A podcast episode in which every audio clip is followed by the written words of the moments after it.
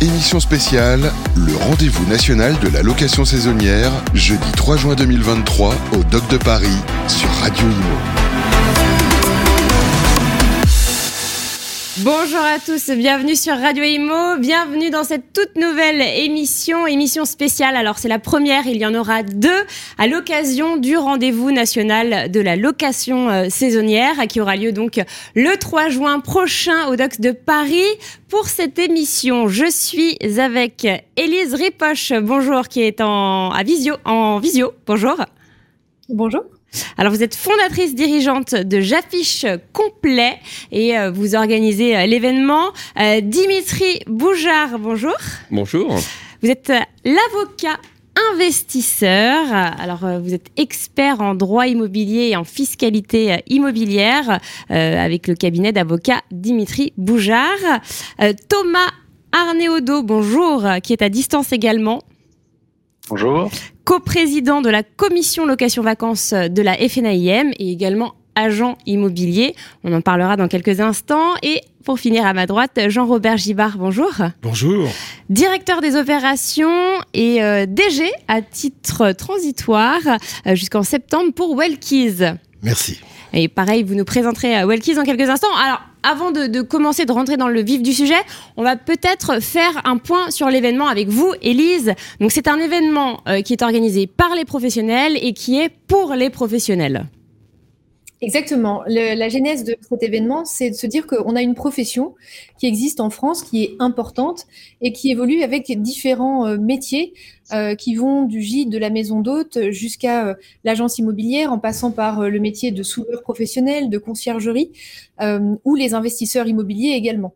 Euh, et qu'il nous faut en fait à ce titre-là une journée qui nous permette en tant que professionnels d'avoir accès à toutes les informations qui sont difficilement accessibles par ailleurs, notamment sur Internet, avoir des informations qui sont avancées, qui nous permettent d'être au fait des dernières tendances de notre domaine d'activité, euh, des enjeux, des solutions qui existent, de pouvoir en parler euh, lors de conférences, de pouvoir aussi rencontrer les professionnels euh, qui travaillent à nos côtés au quotidien ou des nouveaux professionnels qu'on ne connaîtrait pas encore et qui vont nous permettre d'atteindre nos objectifs et nos ambitions en 2023 en location saisonnière.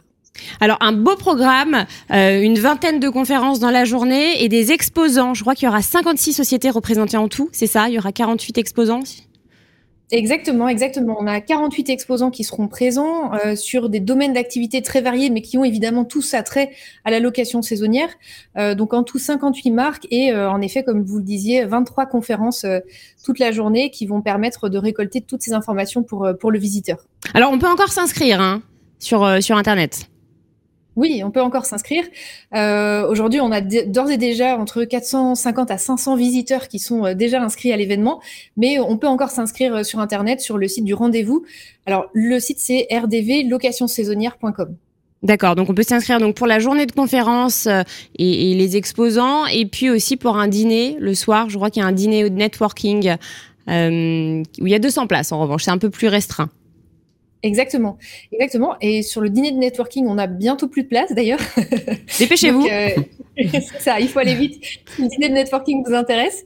Euh, mais du coup, sur, euh, sur cette partie-là, oui, et, et peut-être qu'on peut le préciser pour, pour les auditeurs de, de Radio Imo, il y a aussi un code qui permettra d'avoir accès à une place à un prix très préférentiel. Donc avec le code Radio Imo, vous aurez une place à moins 20% pour l'événement. Donc que ce soit la place classique ou la place avec le dîner de networking. Voilà, donc rendez-vous euh, sur le site pour euh, acheter son billet. Alors on va peut-être rentrer dans le vif du sujet, euh, messieurs, si vous le voulez bien, en faisant un état des lieux du marché de la location saisonnière. Qu'en est-il de la location saisonnière en 2023 Alors on va peut-être faire d'abord pour commencer un point sur la fréquentation de la location saisonnière. on va parler de l'hiver dernier, puis de, de l'été là qui arrive, même s'il a du mal à montrer le bout de son nez. on va peut-être faire un point avec vous. Alors Thomas, à distance pour commencer, vous vous êtes donc du côté d'Avoria. Euh, vous êtes agent immobilier. Tout à fait. Agent immobilier à Avoria, j'ai environ 350 euh, biens en location saisonnière, une centaine en conciergerie. D'accord. Et alors, un petit point sur justement l'hiver euh, qui s'est écoulé. ont, quel, a été le niveau de fréquentation? Donc, l'hiver écoulé 2022-2023 qui a été tout fait convenable, qui s'était, qui était parti dans de très bonnes conditions, avec des, une avance sur les réservations jusqu'au mois de décembre, janvier, et cette avance qui s'est légèrement tassée puis annulée sur la fin de saison, avec une météo qui n'a pas été forcément des plus des plus accommodantes avec nous sur cette saison d'hiver, mais on va dire que par rapport au record de l'année passée, on se situe en moyenne en montagne euh, soit équivalent, soit légèrement en deçà, mais on reste quand même sur une année par rapport aux années pré-Covid qui est très très convenable.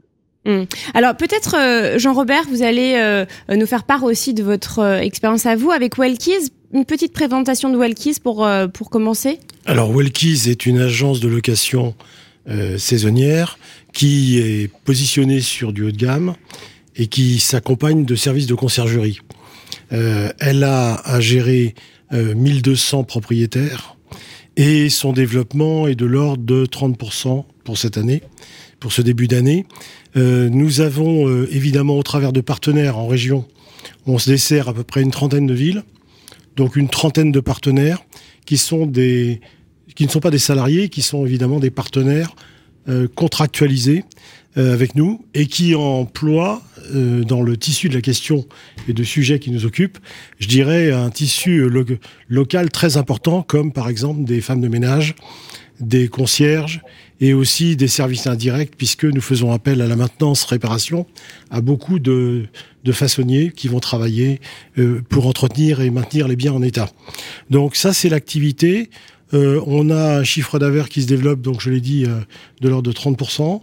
Et cette année, on ambitionne de faire à peu près 60% d'augmentation. D'accord. Donc c'est un chiffre assez important, indépendamment des contraintes de la location saisonnière sur les marchés qui nous occupent et de la réglementation qui est on va en parler dans quelques un peu, un peu dure. Nous avons aussi une vocation à, à, évidemment, au travers du territoire, à accompagner nos partenaires au travers d'agences. On a implanté de plus en plus des agences et on veut être une, une société, et en tout cas euh, une agence qui est locale, c'est-à-dire qu'on travaille avec des gens qui sont des locaux, qui sont présents en région, euh, qui ont des agences et qui reçoivent des clients propriétaires ou voyageurs en région. Et de plus en plus, on essaye de se régionaliser pour se rapprocher de nos points de vente et en tout cas des points où il y a des locataires voyageurs qui nous attendent. En chiffres, on va avoir cette année à peu près en rental fee, c'est-à-dire le volume d'affaires, on va traiter à peu près 18 millions d'euros. Et ça représentera 100 000 voyageurs hébergés, nous en hébergions 60 000 l'année dernière. Donc il y a vraiment une demande en tout cas. Il y a une demande qui est très forte. Qui s'accentue. Euh. Elle est soutenue. C'est un point important puisque nous sommes sur un métier où nous ne sommes pas en concurrence directe. On va en fait entraîner la, consommation d'un pays qui faisait, qui reçoit, qui recevait en 2019 à peu près 90 millions de voyageurs. On fait partie de cette, cette CSO parce que des gens veulent par choix l'hôtellerie classique et puis lorsqu'ils ont des petits enfants, des enfants et qui veulent jouer, ils veulent parfois de l'hébergement de loisirs. Bah oui. Et puis ensuite, ils veulent de, euh, je dirais, de, du plein air aussi. Et nous, et nous sommes intervenants directement dans toutes ces positions, dont Welkis est présent sur tous ces métiers-là, y compris pour l'accompagnement des étudiants au travers d'une autre marque qui s'appelle Nomade, dans lequel on accompagne les étudiants qui ont du mal à se, à s'héberger et ça, c'est un point important, c'est qu'on a une vocation sociale, indépendamment de créer de l'emploi en région. On a une vocation sociale et on a une vocation de représentation qui est très très importante. Alors pour en revenir à la location saisonnière, euh, quand vous parliez euh, des régions dans lesquelles vous êtes présente, euh, il y a des régions en particulier où vous êtes plus présent que dans d'autres? On est évidemment forcément très présent à Paris. Mm. Puisque notre siège social est, à Paris, Montparnasse, et on a évidemment beaucoup, beaucoup de présence dans les grandes villes comme Lyon, Bordeaux, Lille, euh, et puis certaines régions comme euh, le, Pays Basque, Nice, Cannes. Ah oui, la Côte d'Azur. Euh, voilà, toute la Côte d'Azur. Donc on accompagne Grimaud, toute la côte jusqu'à jusqu'à Toulon. On accompagne un petit peu toutes ces, toutes, toutes ces régions, et à la fois le littoral et puis la montagne. Et nous sommes présents aussi au travers d'une agence à Megève, Chamonix, mm. et puis l'Alpe d'Huez et la Mongie. Hmm. Alors, je poserai la même question à Thomas. Quel est le, profil des personnes, quand vous, dites que vous êtes passé de 60 000 à 100 000, euh, 100 000 visiteurs, euh, quels sont les profils de, ces personnes? Est-ce que ce sont euh, des Français qui, ou des, touristes étrangers beaucoup de Français. Beaucoup de Français. On a une, une l'émergence de beaucoup d'étrangers qui viennent nous rejoindre pour les événements, comme la Coupe du Monde de rugby, où on est très fortement sollicité. Et les, Jeux, les JO aussi. Les JO 2024 où les réservations ont commencé. Mm. Donc on, on, a commencé à se positionner sur les JO 2024 et nous aurons à peu près un portefeuille de 300 euh, appartements pour, pour le Grand Paris pour accueillir les, les, JO. Donc les gens euh, sont plutôt des Français qui viennent, qui aiment ce, ce type de loisirs Airbnb. Et puis, envie d'être à l'aise avec leurs enfants, leur famille. Voilà. Euh, et, et, dont les, les, outils de consommation seront un peu différents. Certains voudront la mer, de plus en plus la montagne. Post-Covid, il y a un changement d'attitude à rechercher le plein air et à rechercher des moyens de consommer, je dirais, le loisir différemment. Mais on a évidemment une, une présence partout. Mm. On est dans Charente-Maritime, à La Rochelle, et on accompagne les événements. On essaye de coller aux événements. On est très heureux de, fournir des appartements, notamment pour les francopholies, pour euh, euh, Tomorrow Neverland euh, en, Alpes d'Huez, etc. On est partout où on peut coller à la demande. Thomas, alors même question, qui sont les, profils Quels sont les profils des personnes qui, qui occupent les locations saisonnières à Avoria, dans le secteur que, vous gérez? On était sur une, clientèle euh, traditionnellement à 50% euh, francophone et 50% étrangers sur les stations de haute montagne, euh, stations grand domaine. Sur les stations village, on est sur une clientèle qui est plutôt à 70 à 80% française. Maintenant, on avait une situation qui avait largement évolué avec le Covid et on retourne cet hiver sur une situation plutôt normale avec le retour de notre clientèle étrangère qui nous a permis d'afficher de très bons chiffres cette, cette saison. Il faut savoir que la FNIM, on représente environ 650 professionnels qui gèrent des, des, logements en location saisonnière et on est sur un volume de l'eau de l'ordre de 70 à 100 000 euh, appartements, chalets, villas qui sont euh, logés, qui sont gérés de manière professionnelle au sein de la FNIM. Hum, c'est vrai que donc là quand vous parlez de la, FNIM, vous parlez évidemment de la commission location vacances de la FNIM. Euh, un petit mot peut-être sur cette commission donc que vous co-présidez depuis combien de temps? Tout à fait depuis euh, la semaine dernière, donc c'est tout à fait récent. ah oui, vraiment récent. Euh, au, sein de, au sein de la FNIM, nous avons donc plusieurs commissions métiers en fonction des, des différents métiers euh, que nous représentons et, et, qui sont pratiqués par nos, par nos adhérents. et donc, l'allocation saisonnière a été fait le choix de nommer une coprésidence avec un, un, confrère qui est sur le, le littoral en Bretagne et donc du coup qui a plutôt une activité sur la saison estivale et, moi vous, c'est plutôt l'hiver euh, sur la partie hivernale. Ça nous permet de bien nous compléter, d'apporter un service aux adhérents euh, toute l'année. Euh, quand on a des, périodes plus fastes l'un et l'autre, ça nous permet de, bien compléter les choses. Donc là, on a fait un peu le, point donc sur la location saisonnière. On a vu qu'il y a une réelle demande hein, qui ne cesse d'augmenter. en revanche, on va parler maintenant réglementation, parce qu'il y a une réglementation qui pose problème, euh, souvent pour les acteurs de la location saisonnière. Alors maître, je me tourne vers vous. Euh, comment peut-on résumer, est-ce qu'on peut résumer déjà euh, les grands principes de cette réglementation? Oui, tout à fait. Euh, donc on peut résumer ça. Moi, je parle plus volontiers euh, de location courte durée. C'est un terme un petit peu plus large, euh, puisque location saisonnière, dans saisonnière, ça résonne à mes oreilles comme location de vacances, dont Thomas est le coprésident de la commission location de vacances. Location courte durée, c'est un peu plus global parce qu'en fait, on s'aperçoit que de plus en plus, les voyageurs utilisent des locations courte durée toute l'année et pas uniquement pendant les périodes de vacances, donc la saison estivale, la saison d'hiver. Et de ce fait, la location courte durée s'est répandue partout sur le territoire.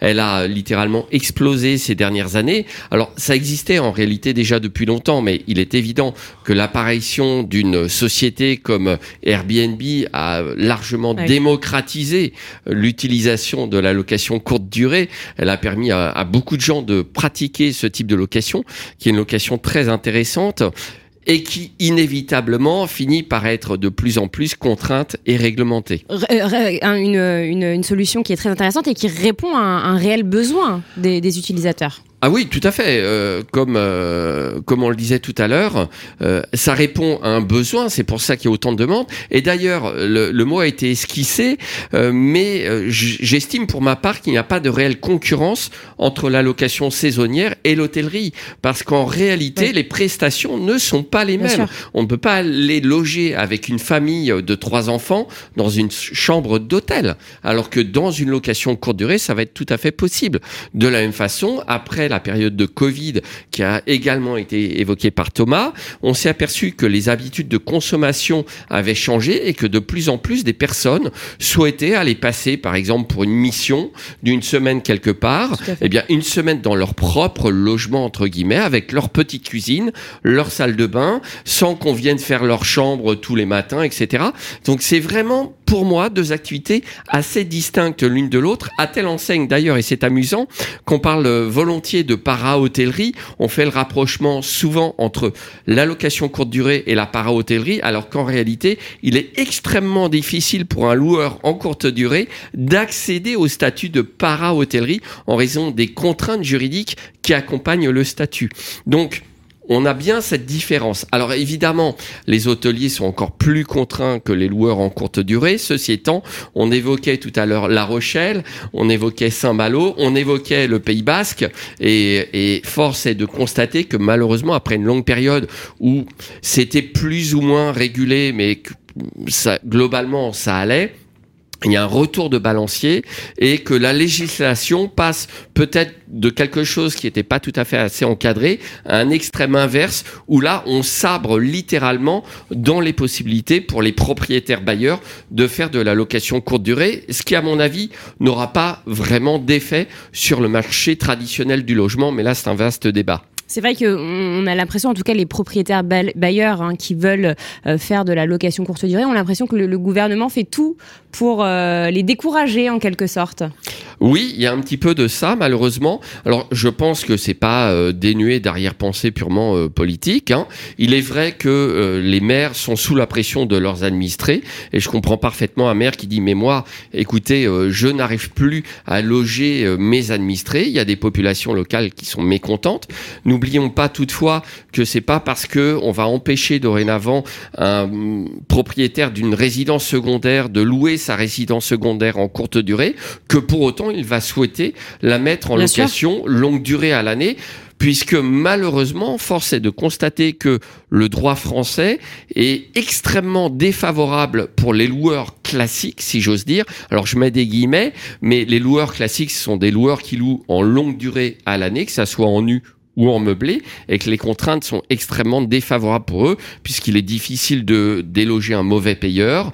On a une réglementation qui ne cesse d'augmenter euh, et, je crains qu'on se trompe un petit peu en fait de débat en faisant de l'allocation saisonnière autrement appelé euh, par mes propres mots location courte durée, le bouc émissaire du problème qu'on ne peut pas nier qui existe sur le logement dans certaines régions. Hmm. Euh, vous vouliez réagir, euh, Jean-Robert, peut-être Oui, compléter ce que disait Dimitri, c'est que nous avons euh, effectivement un état du marché qui est, au sortir de la Covid, quelque chose d'important sur lequel le législateur devrait se pencher. On a un besoin de, selon le rapport Epsamen, de 500 000 logements par an à l'horizon des dix prochaines années. C'est un rapport qui est sorti en, en 2021.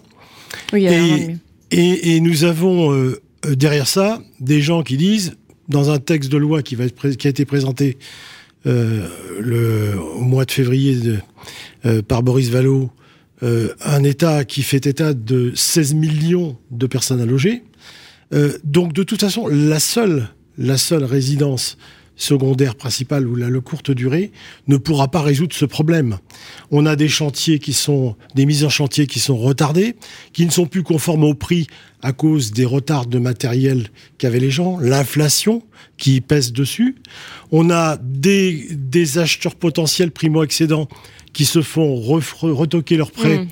en venant évidemment. Donc, si vous voulez, on a un, un système qui est bancal actuellement et plutôt que de taper sur un seul segment de population où il est clairement dit dans certains articles euh, qui sont qui ont échafaudé le texte de Boris Vallaud euh, au Pays Basque que les propriétaires seraient en quelque sorte décrits comme des gens qui abusent de tout. Euh, un peu, un peu facile. Un peu, facile.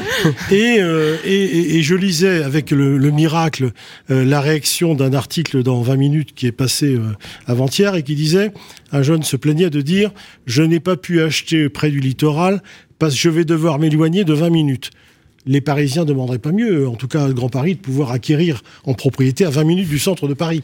Donc je pense que le problème est ailleurs. Il faut d'abord regarder ce qui se passe chez les promoteurs qui sont catastrophés sur les stocks qu'ils ont, qui sont bloqués, qui ne seront pas écoulés.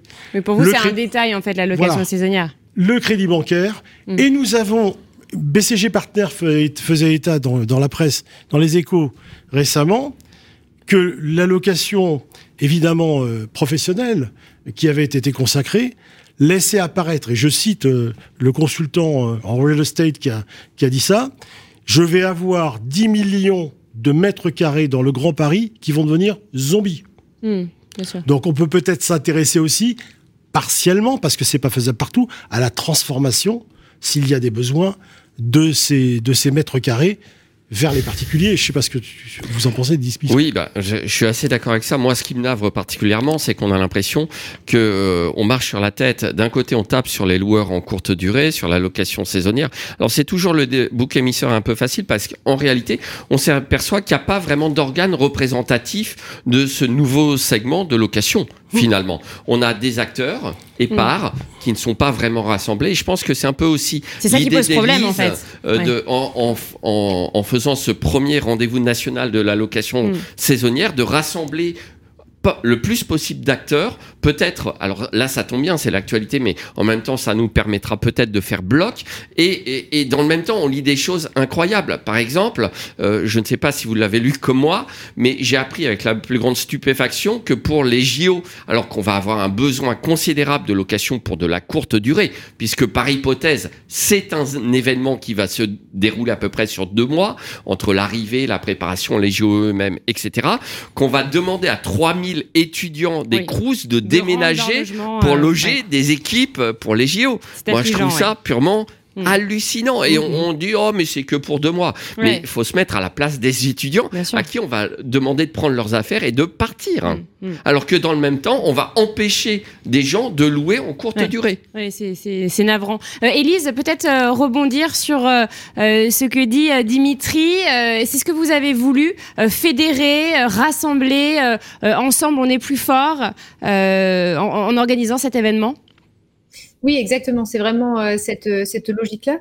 Et pour rebondir justement sur cette partie réglementation, c'est vrai que hum, on a, on peut avoir, euh, parce que là, on a beaucoup parlé des, décisions à la fois gouvernementales et des différentes agglomérations qui apportent des contraintes. Mais il faut peut-être qu'on rappelle aussi, parce que si on a des personnes qui nous écoutent qui sont encore extérieures à l'investissement immobilier en courte durée, qui se demandent par exemple est-ce que j'ai envie d'y aller ou non, euh, rappelons quand même aussi que c'est une partie des agglomérations, c'est quand même pas une majorité des agglomérations françaises qui sont dans cette situation-là. Euh, et que aujourd'hui il y a quand même un potentiel qui reste majeur sur toute, euh, enfin sur une part importante des villes de France.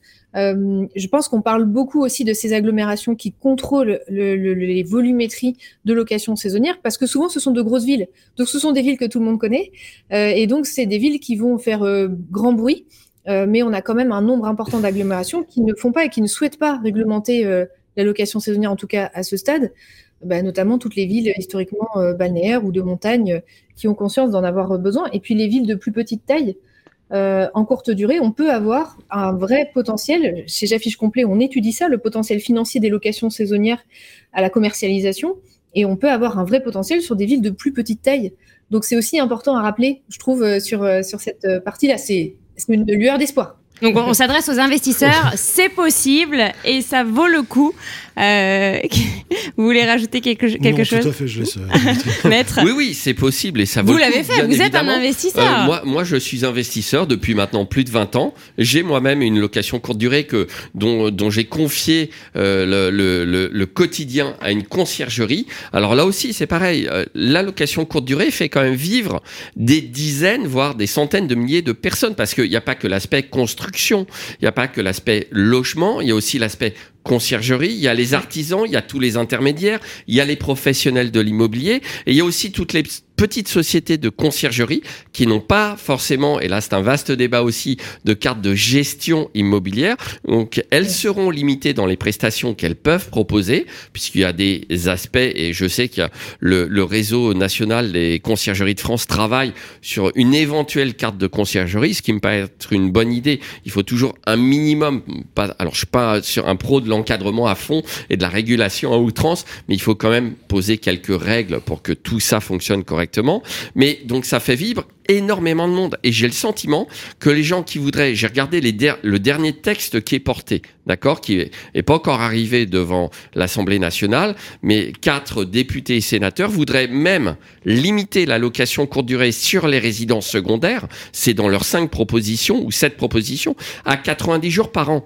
Mais on sent bien que ces gens-là n'ont rien compris. Ça n'a pas de sens. Ça veut dire que une résidence secondaire qui était dédiée à la location ne pourrait plus être louée que trois par an en location courte durée et qu'elle resterait vide neuf mois par an. Et là, je me dis, malheureusement, ces gens-là, soit ils sont mal conseillés, soit ils font exprès. Euh, pour des pour des visées, purement euh, démagogiques à mon je sens. Je crois là qu'ils ne se sont pas assez intéressés euh, bah oui. au, marché.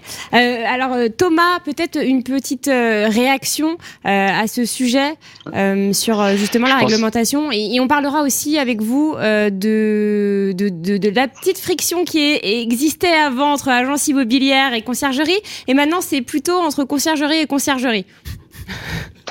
Alors tout à fait. Sur le premier sujet, je pense qu'il y a une vraie méconnaissance euh, en fait de, de ce qu'est la location euh, saisonnière, la location de courte durée, puisque le, on, on, on, on, a une, une, vision qui est pour tout le territoire, alors qu'il faudrait déjà bien délimiter les, les, choses. Une station de montagne où on ne vit pas à l'année par ah euh, par définition, on est dans des dans des territoires à 1800, 2000, 2500 mètres d'altitude, où si on interdisait la location courte durée, à aucun moment ça n'offrirait un lit complémentaire pour quelqu'un qui viendrait s'installer à l'année. Euh, les, nos stations de sport d'hiver au mois de mai euh, sont malheureusement vides. Il n'y a plus de vie et c'est pas parce que euh, il n'y a pas de logement, bien au contraire, il y en a suffisamment. Mais c'est simplement que ce, on est sur un modèle touristique qui a été construit ainsi mm. et de vouloir traiter les villes comme Paris, Lyon, Marseille et Val Thorens, Savoria ou des villes littorales, Saint-Tropez et ainsi de suite de la même manière n'a pas vraiment le grand sens. Et là, on voit bien l'ignorance malheureusement euh, des, des, gouvernants sur sur ces problématiques-là et la volonté de faire euh, un seul cas euh, ne fait pas de sens. pour ce qui est également de, des, locations de courte durée, on, on, parle de aussi de locations qui peuvent dans un seul un seul lieu qui peuvent être pendant un temps de courte durée, euh, mais pendant le reste de l'année étudiante. Vous avez beaucoup de villes où euh, on va avoir de la location étudiante, donc qui permet de loger euh, des, des, étudiants pendant, leur, pendant leurs études, et le même logement va être mis pendant la période estivale, à une période où il y a de la demande sur ce type de marché, en location de courte durée. Donc je pense qu'on est plutôt complémentaires et, et ce, n'est pas la bonne manière de faire de vouloir interdire ou limiter ce genre de, ce, ce genre de, de location. Euh, sur la partie pour laquelle vous m'interrogiez, qui était euh, la friction euh, agence immobilière, conciergerie, c'est vrai que c'était un, un, sujet qui, qui, a occupé euh, pas mal euh, les débats euh, il y a quelques années. Toujours sur le thème de la réglementation, hein, parce que sur le sur le thème de la réglementation, puisque c'est vrai qu'on on, a des on a des, des conciergeries qui finalement font des, des prestations qui sont relativement proches de ce que l'on peut retrouver dans les agences immobilières, mais qui, il ne faut pas l'oublier, ne peuvent pas faire la gestion complète comme le fait une agence immobilière, puisqu'ils n'ont dans la plupart des cas, pas de carte de gestion et de transaction. Alors c'est quelque chose qui est en train d'évoluer au sein des conciergeries. C'est une finalement une, une, profession qui est assez euh, qui est assez neuve et qui est en train de se structurer. Et euh, on lit maintenant, euh, je lisais dans un, dans un article encore très récemment, euh, une conciergerie relativement euh, conséquente qui gérait une 100, 150 lots et qui se plaignait d'une concurrence déloyale de la part de plus petites conciergeries qui travaillaient en auto-entreprise et qui avaient des pratiques de gestion mais sans vraiment avoir de carte, alors que cette conciergerie s'était dotée d'une carte de gestion pour étoffer son offre. Donc on, se rend compte que finalement, la profession est en train de s'organiser et, et l'idée d'une carte de, conciergerie qui permettrait de mettre un peu d'ordre dans cette nouvelle profession et n'est pas à bannir et c'est quelque chose qu'on pourrait tout à fait étudier au sein de la FNAIM. Oui. Alors l'émission euh, se, se, termine. Euh, Maître, vous allez intervenir le 3 juin, donc euh, durant l'événement, sur justement la fiscalité. Qu'est-ce que brièvement, qu'est-ce que vous allez expliquer pour nos auditeurs, pour donner envie à nos auditeurs de, de, venir vous écouter le 3 juin? Alors, je m'efforcerai déjà de leur expliquer clairement de quoi on parle, puisque c'est l'un des grands torts de ma profession. Les avocats sont toujours un petit peu comme anciennement les médecins, des sachants, et ils utilisent souvent des grands mots, alors qu'en réalité euh, les choses, quand elles sont expliquées simplement, sont quand même beaucoup plus compréhensibles. Donc c'est mon slogan, rendre le droit compréhensible par tous, ce qui est vrai, est un petit peu ambitieux. Mais je vais leur parler euh, bah, du meilleur régime fiscal à adopter régime fiscal qui là aussi est malheureusement dans le collimateur des autorités. Alors, je dis malheureusement. Dans le collimateur, on n'y est pas encore. Hein. On n'y est, on est pas encore, fort heureusement. Il faut pas avoir peur parce qu'en fait, en plus, ils se trompent de cible. Donc, eux-mêmes n'ont pas bien compris ce qui était le plus avantageux. Décidément, et j'en parlerai. pas grand-chose au gouvernement. non, je, je, vise pas spécialement celui-là. Euh, c'est d'ailleurs, c'est pas le gouvernement, ce sont des députés, des, députés, des sénateurs. Oui, c'est vrai. Donc c'est l'Assemblée euh, nationale. Euh, mais ceci étant, donc euh, il y a encore de très bonnes choses à faire d'un point de vue fiscal sur la location meublée en général. Là, on est sur une petite niche à l'intérieur même de la location meublée. Ça pose plein de questions qui sont liées à la fois à la réglementation de point de vue purement juridique et le point de vue fiscal, mais je vais m'efforcer lors de mon intervention d'expliquer ça pour que les gens aient une vision claire, beaucoup plus simple et justement qu'ils emploient aussi la bonne terminologie parce que ça c'est l'une des difficultés justement les problèmes de terminologie dans tout euh, dans tout ce magma où on emploie énormément de sigles. Alors là l'allocation courte durée par exemple si vous regardez sur les réseaux c'est la LCD et il y a mm. beaucoup de gens qui se disent zut euh, qu'est-ce que c'est que la LCD bah, c'est l'allocation courte durée. C'est comme si on vous parle du LMNP des BIC de la SCI de la SS. Ça fait peur, mais au final, c'est très simple. Mais finalement, voilà, exactement, il faut pas avoir peur de ça. Donc, je vous invite évidemment à venir m'écouter lors de mon intervention au fabuleux salon qui sera organisé par Elise. Donc le 3 juin, vous serez présent également, Jean-Robert, puisque vous êtes partenaire euh, de cet événement avec euh, Wellkeys. Euh, donc le 3 juin au DOCS de Paris. vous, vous serez exposant, intervenant On sera les deux, exposants, intervenants. Voilà. Parfait. Et alors, Élise, pour finir, peut-être un petit mot euh, sur cet investissement qui reste un très bon investissement pour les auditeurs qui nous regardent. Ben, oui, écoutez, moi je reste absolument convaincu que l'investissement en courte durée est un, investissement capital dans le portefeuille d'un investisseur immobilier. Euh, je suis moi-même investisseur et j'ai aussi des biens en courte durée, donc euh, je ne peux pas être plus convaincu que, ça. Euh, nous, chez J'affiche Complet, on traite de la maximisation du chiffre d'affaires et on voit bien que sur le, chiffre d'affaires et les rentabilités que cela peut apporter bah, l'ensemble des acteurs euh, de la location saisonnière, c'est incontournable. Et c'est vrai que pendant la pandémie, on a suivi de près les statistiques, notamment d'Atout France, sur les performances financières en location courte durée. Et on voyait bien qu'aux côtés de nos amis hôteliers qui, eux, faisaient des décroissances, bah, en courte durée, euh, on a soutenu une, euh, à la fois une croissance, malgré ce qui a pu être dit, et des très bonnes performances. Donc oui, ça reste un investissement incontournable aujourd'hui. Et le tableau n'est pas noir du tout sur la location saisonnière. Voilà, donc rendez-vous le 3 juin, euh, le rendez-vous national de la location saisonnière. Et Thomas, il y aura également la FNIM, bien entendu, un représentant euh, qui sera là aussi. Tout à fait, on a des adhérents qui sont, euh, qui sont dans le métier de la location saisonnière et qui viendront discuter avec les autres, avec les autres parties prenantes de la location de courte durée. Eh bien, merci beaucoup à vous quatre, en tout cas. Merci pour cette émission. Il y aura donc une seconde émission, euh, comme je vous l'ai annoncé euh, en introduction, pour euh, parler encore de la location saisonnière et de cet événement tant attendu. Merci à tous et à très vite. Émission spéciale, le rendez-vous national de la location saisonnière, jeudi 3 juin 2023 au Doc de Paris sur Radio Imo.